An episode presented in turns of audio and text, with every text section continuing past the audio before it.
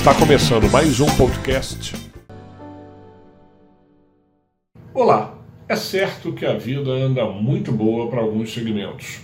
O consumo de doces, por exemplo, explodiu. TV a cabo, internet, delivery. Para muitos, a vida só não está normal porque está muito melhor do que antes.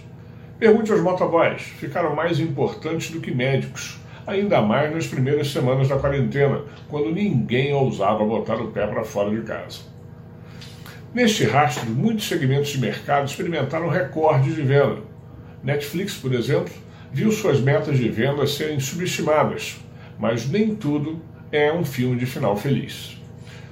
Muitos segmentos experimentam quedas significativas de vendas, como roupas, calçados, restaurantes que não têm tradição ou estrutura de delivery, bares. A capacidade de adaptação tem algum limite, o consumo também.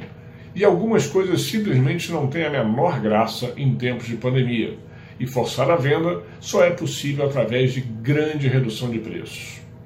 Outros segmentos estão sendo simplesmente dizimados, como os relacionados a eventos, feiras, shows, festas, casamento, hotelaria, viagens são vítimas imediatas da pandemia e que devem ser uma das últimas a voltarem ao normal, com grandes danos a esses segmentos e todos os subsegmentos relacionados, como som, luz, estrutura etc.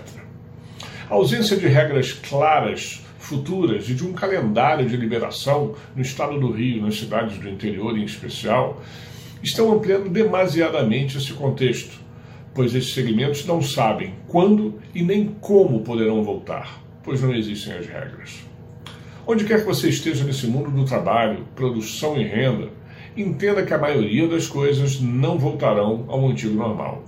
Como já disse aqui, estamos vivendo os tempos que entrarão para os livros de história.